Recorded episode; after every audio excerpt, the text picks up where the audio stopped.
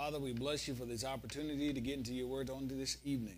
Lord, I pray let revelation knowledge flow freely, uninterrupted and unchecked by any satanic or demonic force. I pray, Lord, that you would speak through my vocal cords and think through my mind. I pray, Lord, none of me and all of you. I pray for utterance of the Holy Spirit, for the gifts of the Spirit to be operation and manifestation. Father, I pray you give us ears to receive what you have for us on this evening. And for everything that you'll do, we'll be careful to give you all the praise and all the glory that's due your name. It's in Jesus' name, everyone did say, Amen. Let's go ahead and make this confession of our faith. Say, Father, I've come to receive revelation, wisdom, and understanding from your holy word.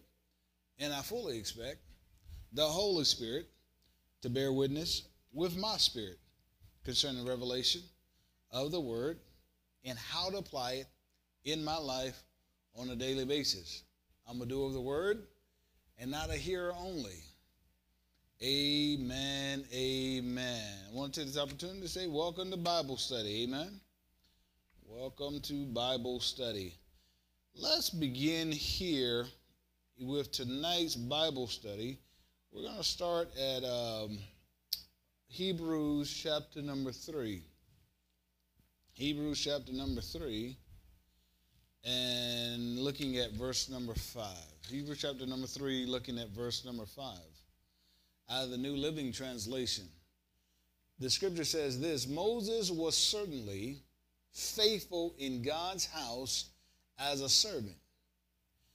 His work was an illustration of the truths God would reveal later. Moses was certainly, this again is the New Living Translation. Moses was certainly faithful in God's house as a servant. His work was an illustration of the truths God would reveal later. Now, for the month of March, we are reading through the book of Exodus. We're reading through the book of Exodus, and it chronicles uh, the story of Moses and how he begins to answer the call of God to become the deliverer of Israel. Israel, of course, is in bondage because the Bible says in uh, Exodus chapter 1, there rose a Pharaoh that did not know Joseph. In other words, Joseph's contributions. Did not know that the blessing of Egypt was directly connected to this uh, nation of Israel. And so, since he was uh, someone not familiar with that or someone that did not know Joseph and Joseph's people, he subjugated them into slavery. And over the course of time, they became slaves and they, they grew still massively in number that, they, that this king, this Pharaoh, became intimidated by the growth of Israel, that he came up with a scheme. He came up with uh, something that of a plan to, to, to um, changed the trajectory of the nation of Israel and their growth. He said, What we're going to do is we're going to kill all the boys. And so that's what he began to methodically do. And in this course of time, Moses and his mother uh, is places Moses on the river Nile. We looked at that on last week, and and and she saves uh, uh, her son from destruction. In this course of time, we see in uh, that what happens is that Moses is saved from the river Nile by Pharaoh's uh, daughter. And he grows up and he matriculates in Pharaoh's house. But yet, unlike what we see in the Prince of Egypt, unlike what we see perhaps in even the historical Ten Commandments, there is a separation between what the scriptures indicate and what those movies showed us. We see that Moses was under no illusion. Yes.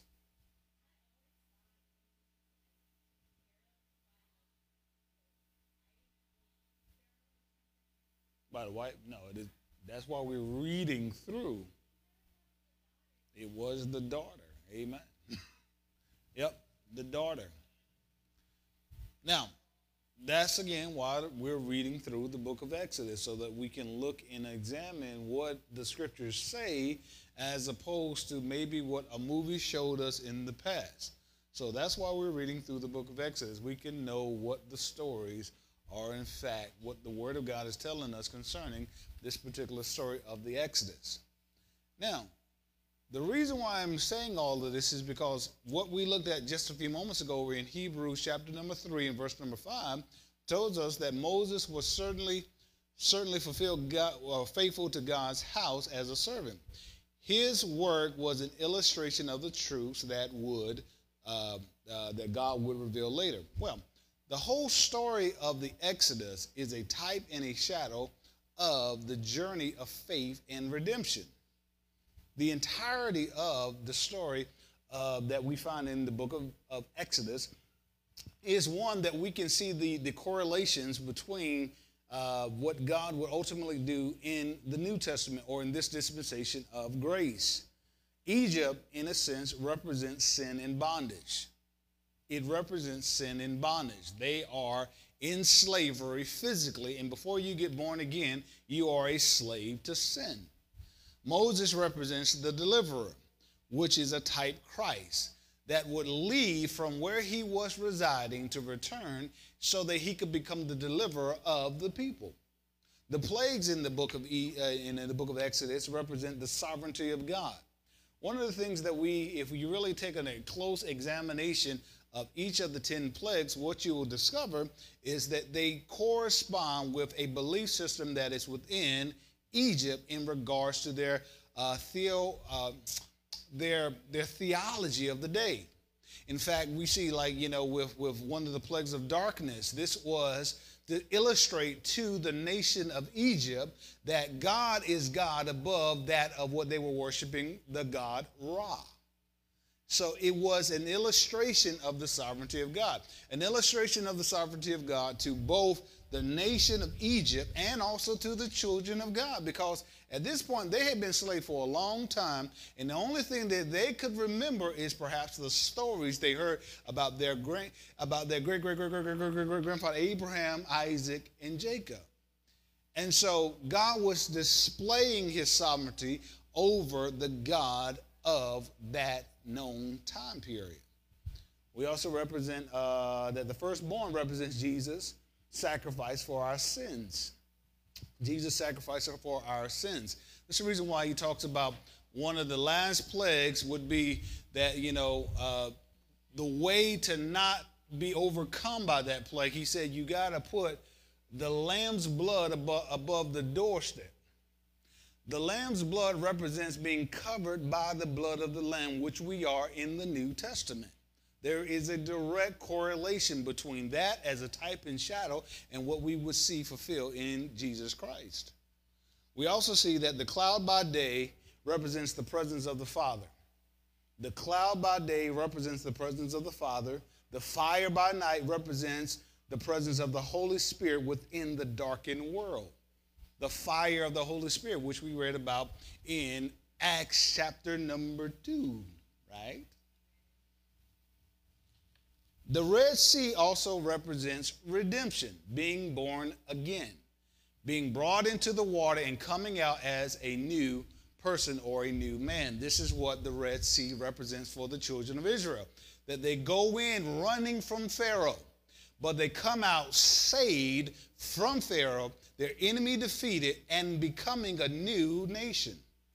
The wilderness represents the learning the, their identity and sanctification. This is where you see uh, God begin giving them the law. He begins telling them, This is how you ought to operate. What is that? Sanctification.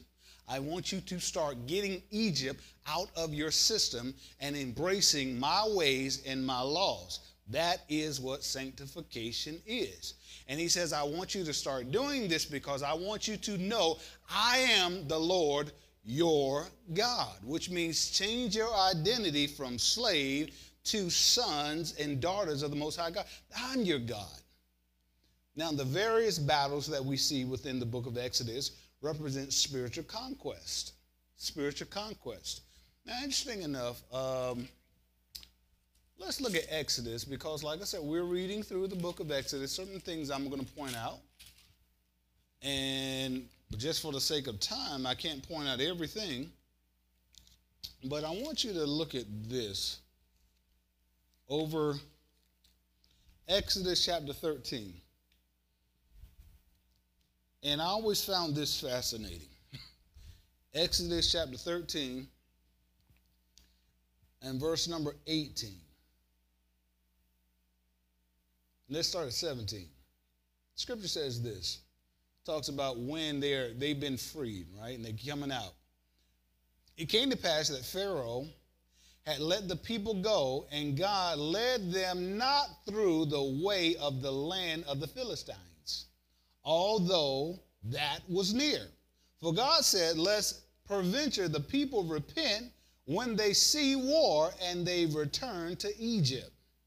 He says, verse 18, and but God led the people, but God led the people through the way of the wilderness of the Red Sea, and the children of Israel went up, uh, hardened, hearted out of the land of Egypt. Now, notice though, 17 and 18 indicates to us there is a shorter path in order for them to get to the promised land. God says, I can carry them that way.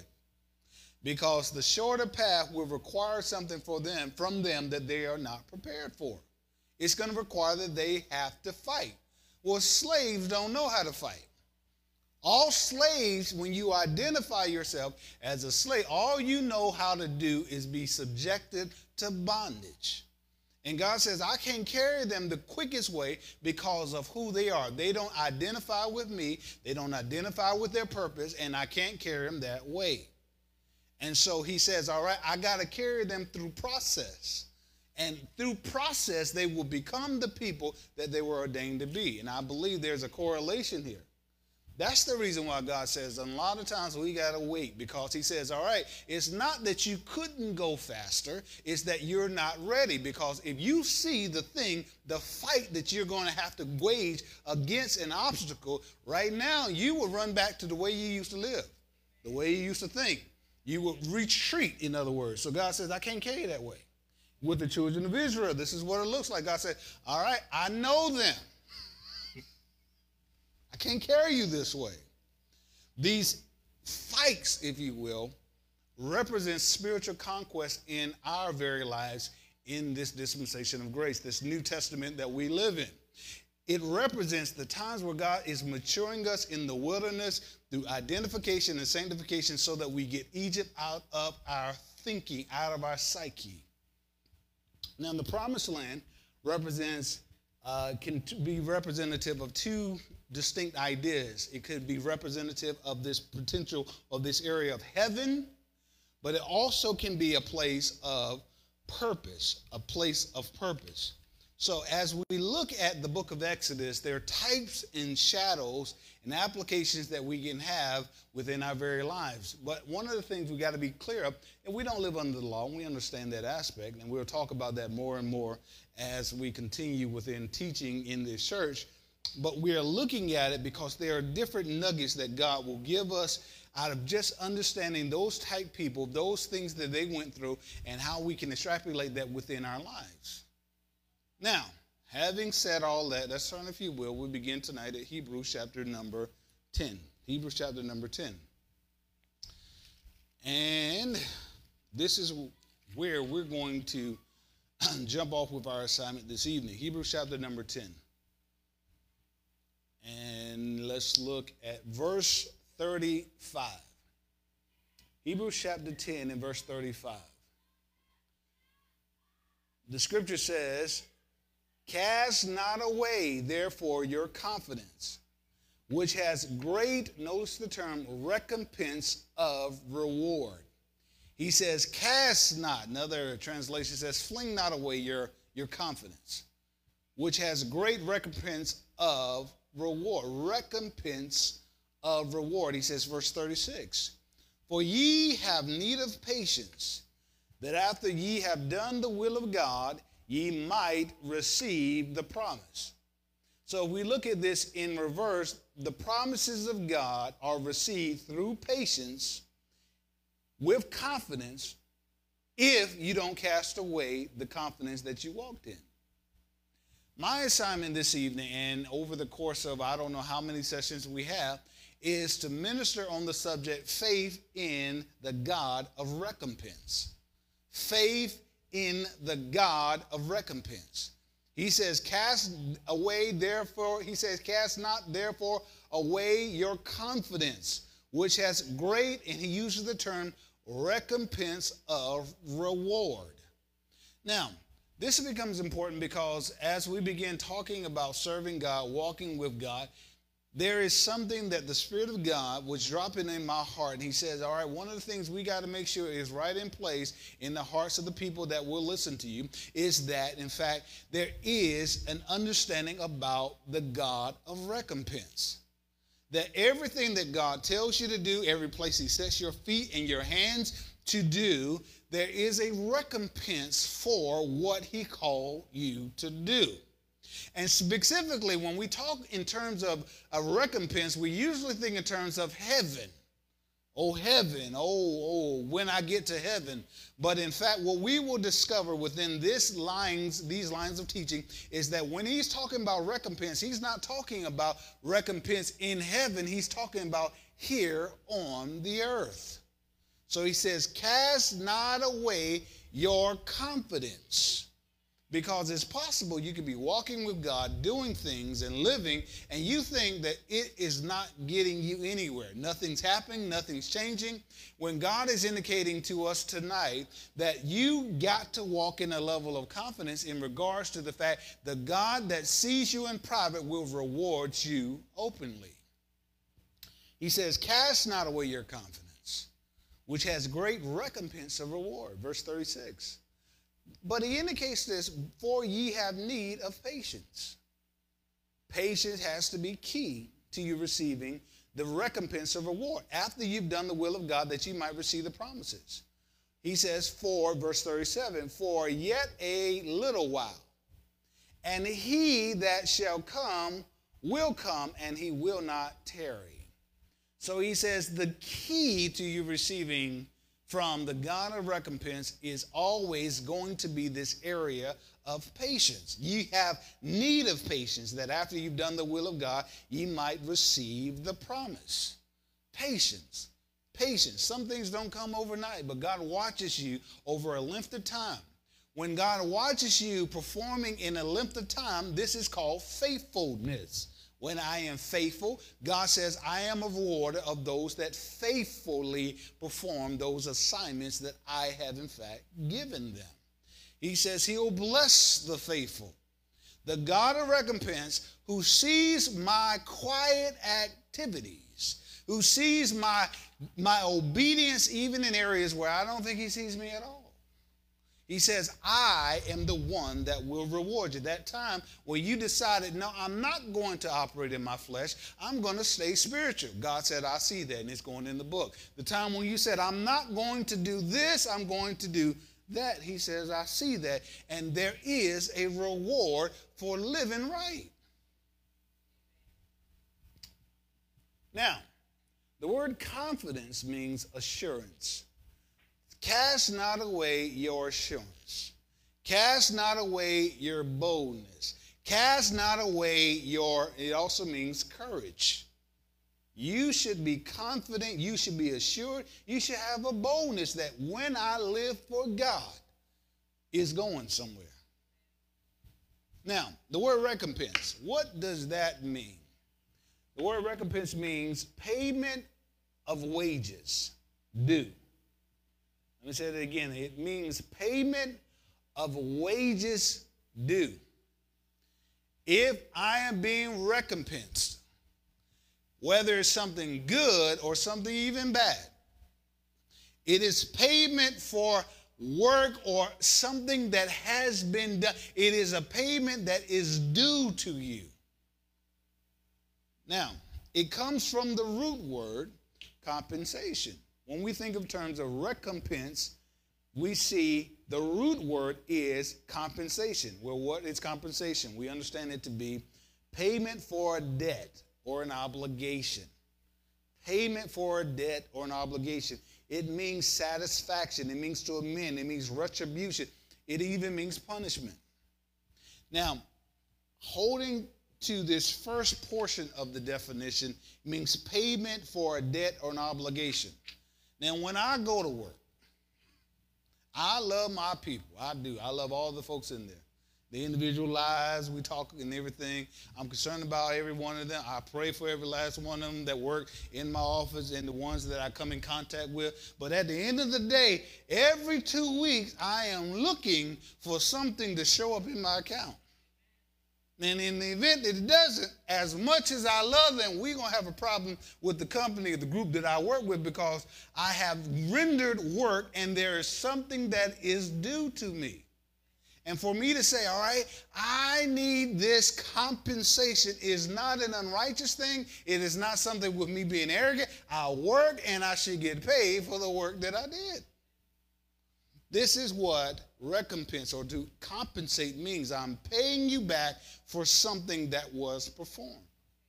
The word recompense, if you take the word, the recompense, it means uh, when you put recompense, the RE literally means to compensate, or it means essentially you put it together, it means to balance out. It means when I'm recompensing you, I am balancing out the books. When I look across, and I say, well, they did work here, but they weren't paid. We got to balance out the books because they are deserving of a paycheck for the work that was in fact, completed. This is one of the reasons why getting our credit together is important because you use somebody else's money to pay for something, they are owed that money. We can't just say, well, we're just going to let that go and, you know, did the Lord bless it and all. No, you use their money. They said there was an interest on their money, and you said when you signed the line that you were going to pay it back. They're owed that money. I know in my office, once again, when we have subcontractors, and we call them out to do specific work, we say, all right, this is the work that needs to be done. And they begin to do the work. Because of the entity that I work for, what they will do is they will perform the work. And after they perform the work, they will bring or they will send into the office a invoice. The invoice at that time is for work that has been performed. In other words, there is an expectation that payment will follow the work that has been performed. So, once again, to recompense, dare I say, means to repay. It also means to reward. It means to repay, to recompensate. It means to reward. I am rewarding you, but it's not a reward based on, uh, you know, like, like doing nothing. This is one of the problems with rewarding people for doing nothing. They don't understand the concept. Yeah. Participation awards is, is another bad one. That's the reason why I don't have a problem with first, second, and third because it gives you a set goal that you want to reach for. If everybody gets the same thing, then then then there, there you know, there's a problem because you know then everybody said, well, I did more effort than they did. Now, when it comes to certain things, yeah, that's how God treats us all. But God treats us differently as opposed when it comes to our individual assignment. We're going to show you that as well. Spiritually, yeah, God treats all his children exactly the same. But God does have a tendency to repay back the people that work for him differently from those that decided they don't want to work for God. And there are a lot of people in the kingdom of God that don't work for the kingdom. They go to church, they get the churchy feeling, and they go right back out in the street doing whatever it is they want to do. God is not a first consideration, He's a last consideration. God said there is a payday for that or that, that decision that you've made within your life. When you decide, I'm just going to do what I want to do, go where I want to go, be involved what I want to be involved with. God says, all right, there's payday for this decision. But when you say, God, I'm going to seek you first, and everything, all of my decisions are going to first start with me acknowledging you. He says, one of the rewards is he becomes the director of your life and of your path. Now, to recompense, once again, means to repay. It means to reward. But it also means to restore refresh or repair. It means to restore, which means to repair, uh, refresh or repair. When I work for the kingdom of God, part of the recompense that God gives you is that He restores you, that He repairs broken areas in your life. That God has a way to make you whole beyond what you thought possible because you decided to commit fully to God and not just a percentage to God. It also means to give back. So, once again, when we are using the term recompense, it means to repay, it means to reward, it means to restore. You know, that's one of the things that can happen when you give God your marriage and you say, God, we are committed. See, this is what this is the this is the rub. A lot of people go to church to have the wedding, but they never really invite God inside of their marriage. Their marriage is something that's separate from God. The only time they want to talk about God and want to exchange vows is for the wedding day. And that's what happens. They go before the altar, they got all the dresses on, the men got their tux on. They stand and they have the ceremony and they say all the words. The preacher prays the prayer and they walk out the door. And that's the last time God is consideration inside of their marriage. And so what happens is God says, I am not in a position to restore it when it falls apart. I'm not in a position to repair it or refresh your marriage because I was never invited. And since I wasn't invited, when the recompense comes, you still on your own.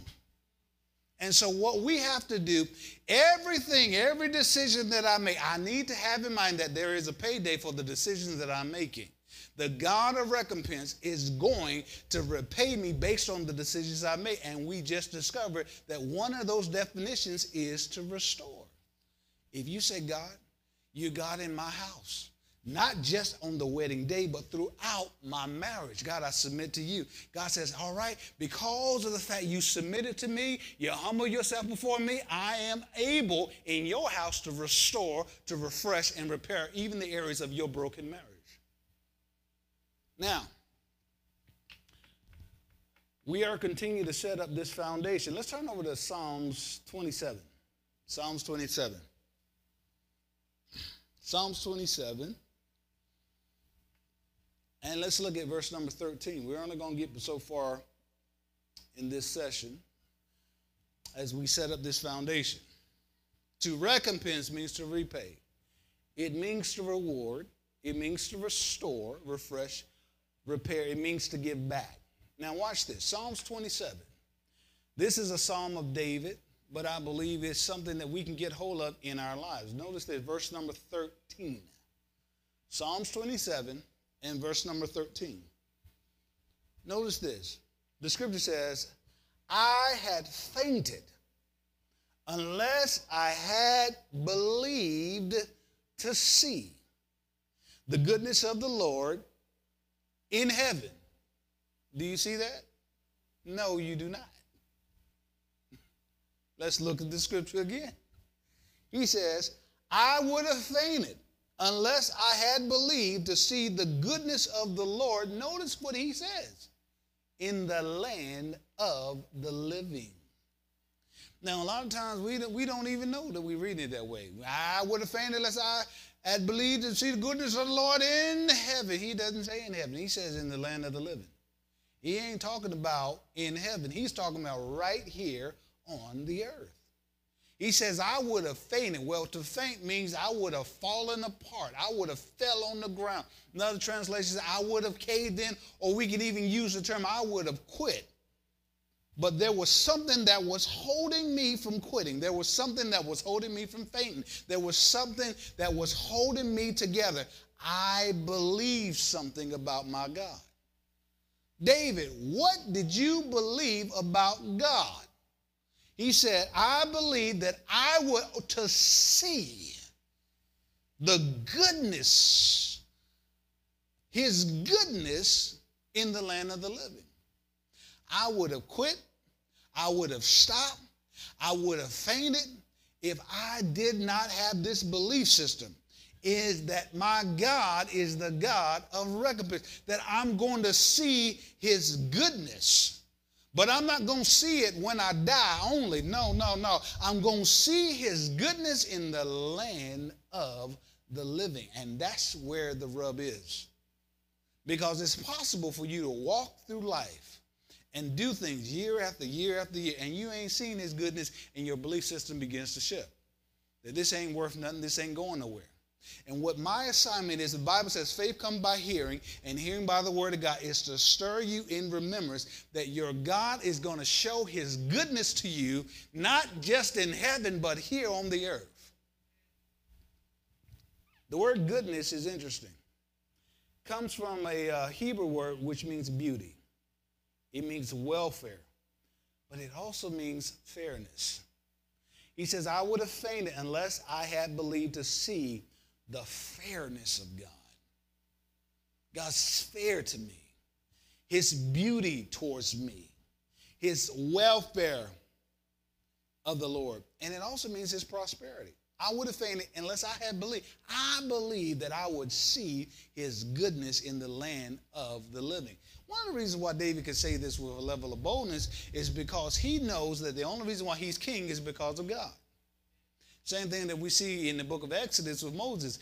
Anytime Moses is a, his back is against the wall, the first thing he does, he falls on his face and he said, The only reason why I'm here is because God put me here. What does that mean? God, I expect you to do something because I didn't put myself here. That might be a question that we have to ask. Who put you where you are? Is it God or was it you? And if it's you, then you don't have a right to believe that God will repay you in the assignment because you ain't in the assignment. You're doing what you want to do.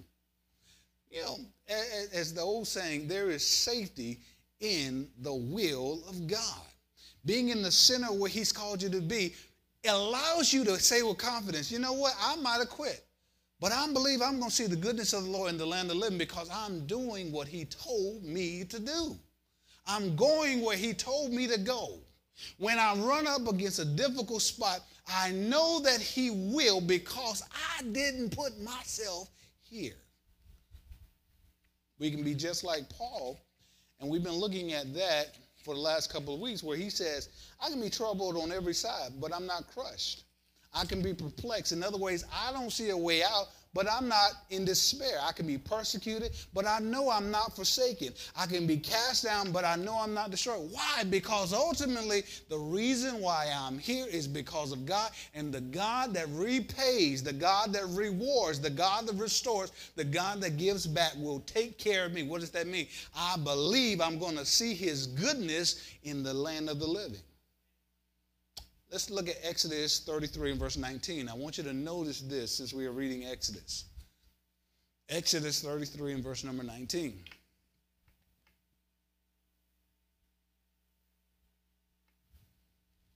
Exodus 33 and verse number 19 talks about where Moses is like, man, God, I've been spending time with you. I want to I want to see you.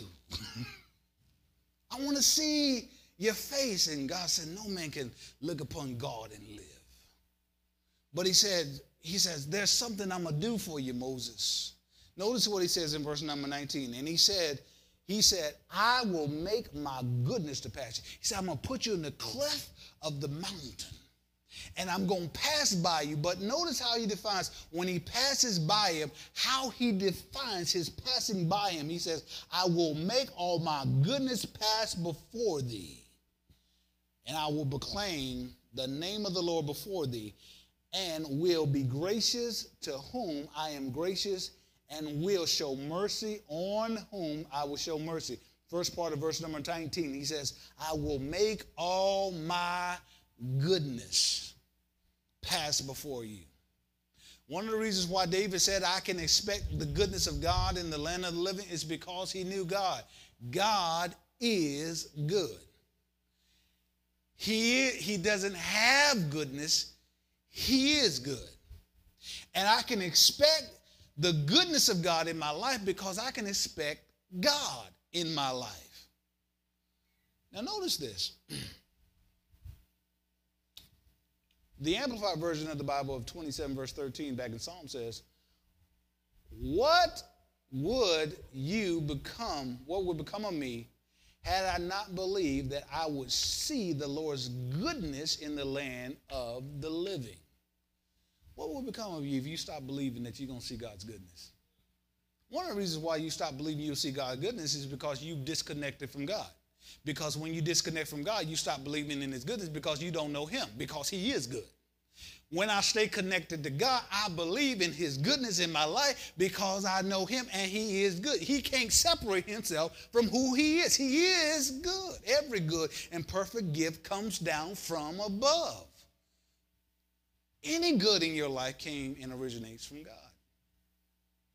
I believe that I'll see the goodness of the Lord in the land of the living because he is the God that repays. He is the God that rewards. He is the God that restores. I have confidence in it because of the fact I'm doing what God told me to do. Now, I don't have confidence when I'm doing what it is I want to do or wherever I or my desire or my flesh leads me. Psalms 27. Let's look at that. I'm sorry, yeah, 27 and verse number 14. Now, 13 tells us, I would have fainted unless I believed to see the goodness of the Lord in the land of the living. So back in Psalms 27, if we drop down just a bit, it goes on to say, in the land of the living, notice he says, all right, now there's a prescription that the word of God is giving us. He says, wait on the Lord. Be of good courage, and he shall strengthen thy heart. Wait, I say, on the Lord.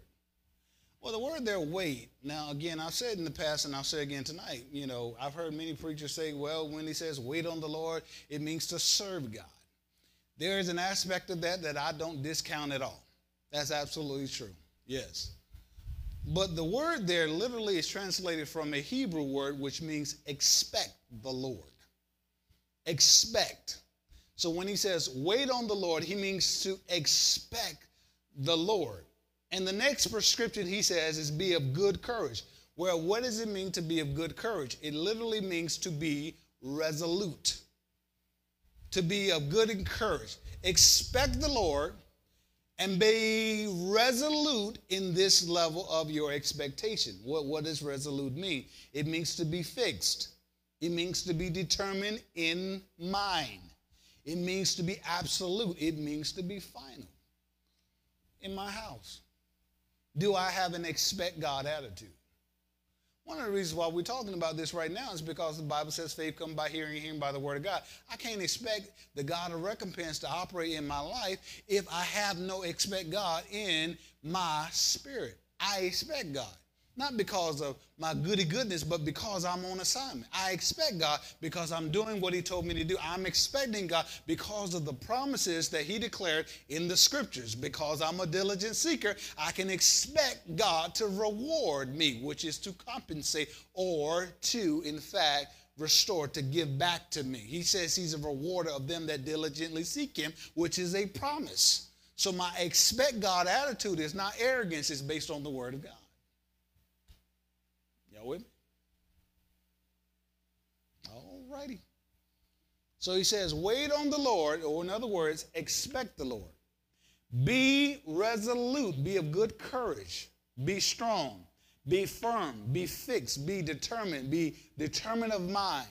And he says, He will strengthen your heart. So he says, when you have an expect God attitude, when you have a sense of being resolute in regards to this, he becomes responsible for strengthening your heart. He becomes responsible for, uh, for uh, strengthening your heart. What is that? All of this is operating in faith. To expect God means I have to have an operation of my faith. To stand in faith means I got to be resolute. I have to say, no, we're going to stick with this. I might see that, but I'm going to stick with this. That's what David is saying here by inspiration of the Spirit to wait on the Lord. And he says, when you do that, God says, I'm going to strengthen you in the wait. And then he says, wait, I say, on the Lord. In other words, he go back and let me read reiterate one more time. Expect the Lord. Be resolute. The God that sees you doing these things will strengthen you. He will strengthen your heart, your innermost being. And then he says, All right, and since this happens, continue to expect the Lord. What expectation are you talking about, Dave? Verse 13 I would have fainted unless I had believed. This is how it works. I have an expect God attitude. I'm resolute in regards to this. I would have fainted, but I had an expect God attitude that I was going to see his goodness in the land of the living.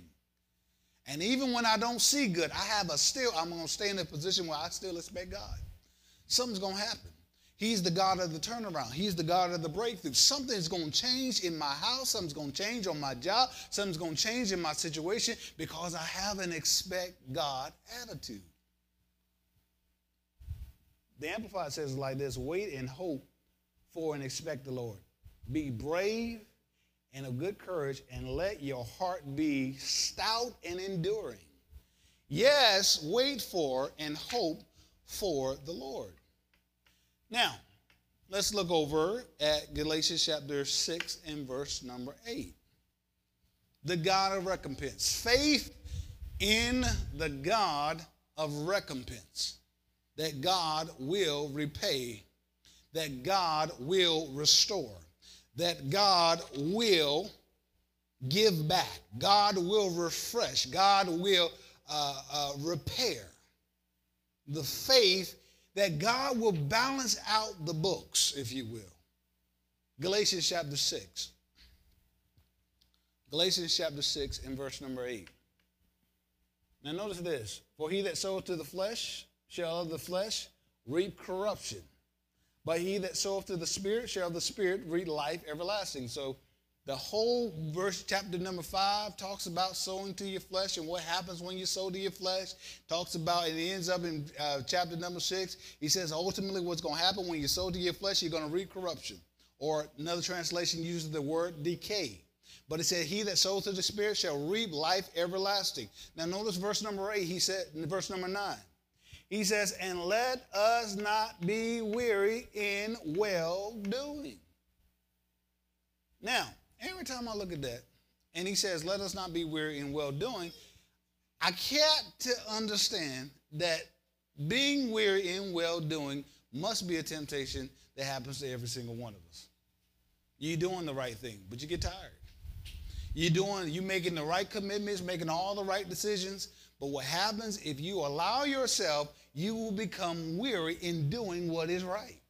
I made a commitment. I'm going to do this. I'm, I, God, you see me. And little by little, if you're not careful, your levels of faithfulness will begin falling back off because of the fact you're beginning to get weary.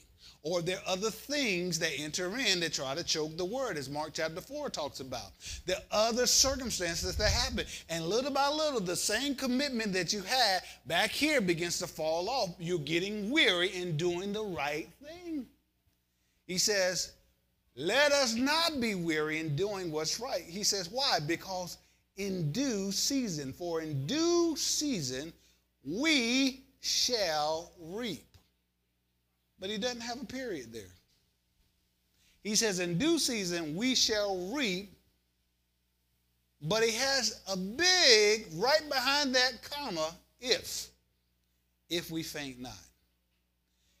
Your harvest is contingent upon you not fainting. I would have fainted unless I believed to see the goodness of the Lord in the land of the living. David said, The contingency, I understand the concept that my harvest is contingent upon whether or not I continue in my faithfulness.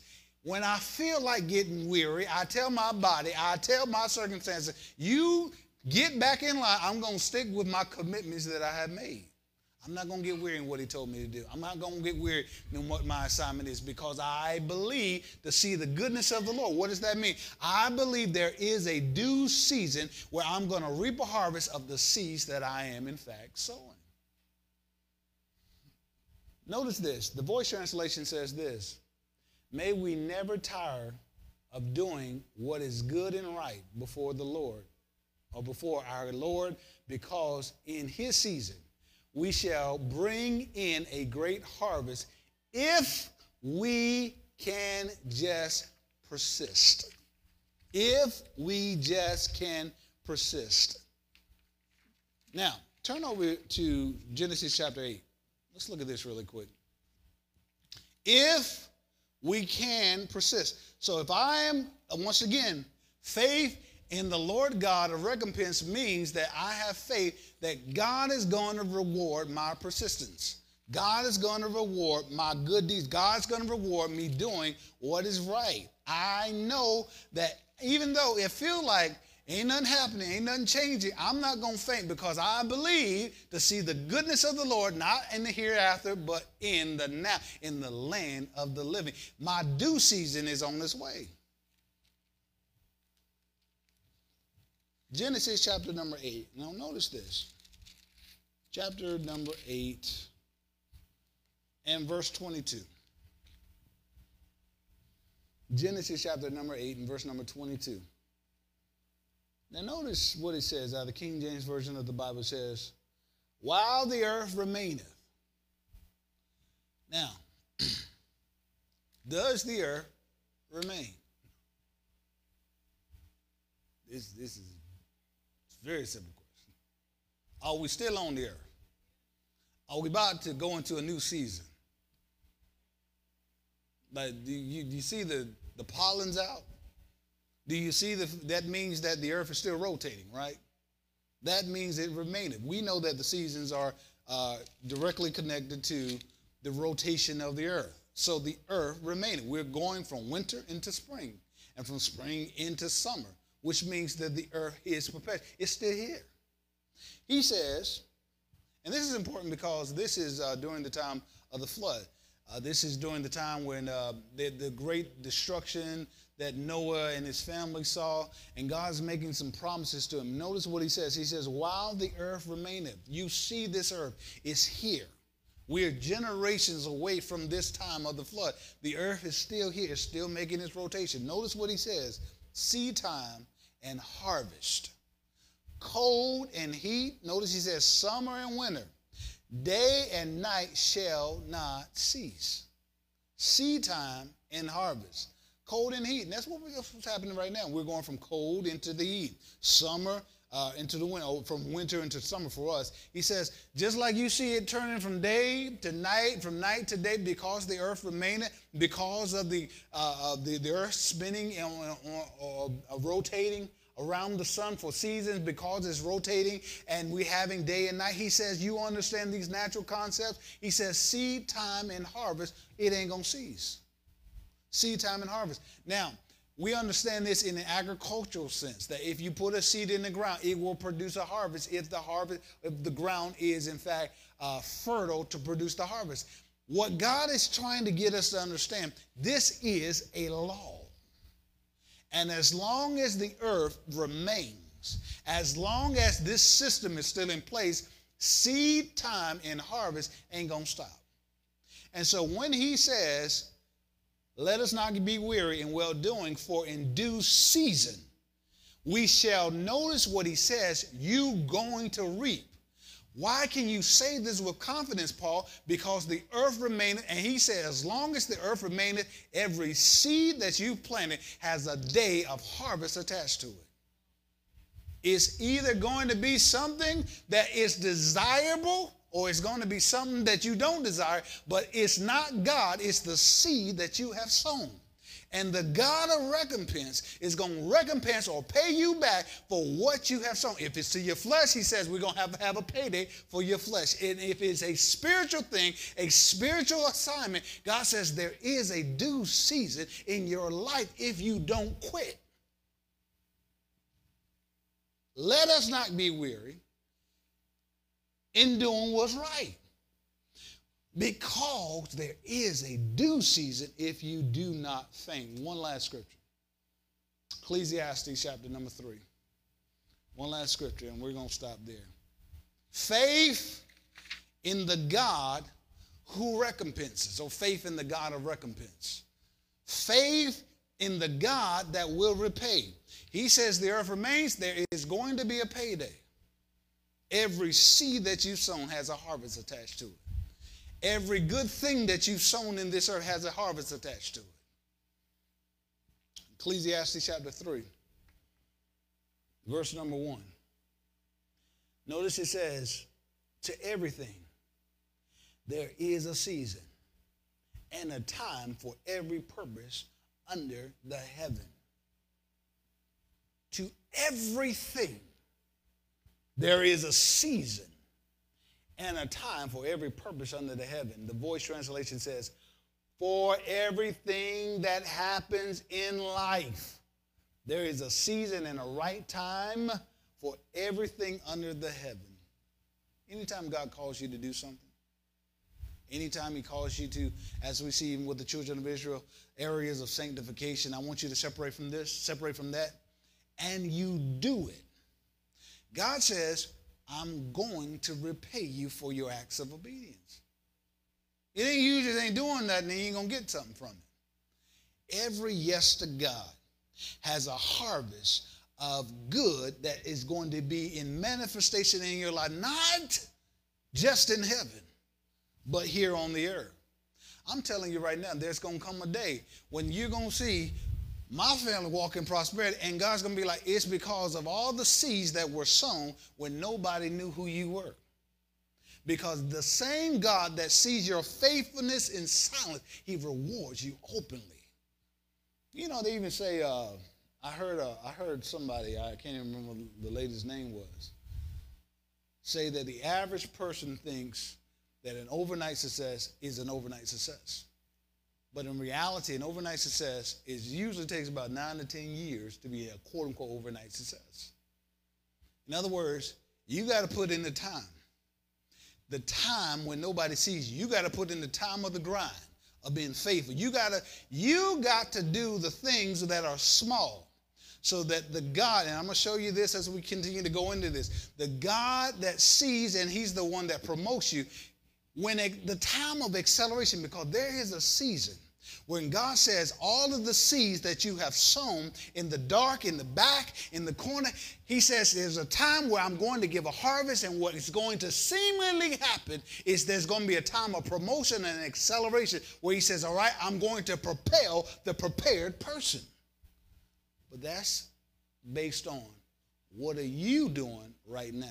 Am I giving something for the Lord God of recompense to recompense me for? Am I? Or did I get weary because it got too hard? Did I stop? Did I move away from my commitments because it was too time consuming? Did I move away from my commitments because it cost me too much? When God Almighty says, All right, you're getting ready to walk into your new season, but you're only going to get 25% because you backed away because you got weary.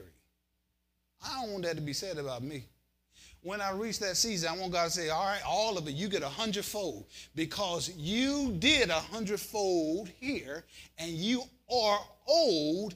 Now I'm balancing the book. You are old recompense for the work you've already done. We'll pick up here on Sunday. Father, in the authority of the name of Jesus, Lord, we won't get weary in well doing. Lord, you wouldn't tell us don't get weary in well doing, get the temptation. The emotions of being weary aren't real.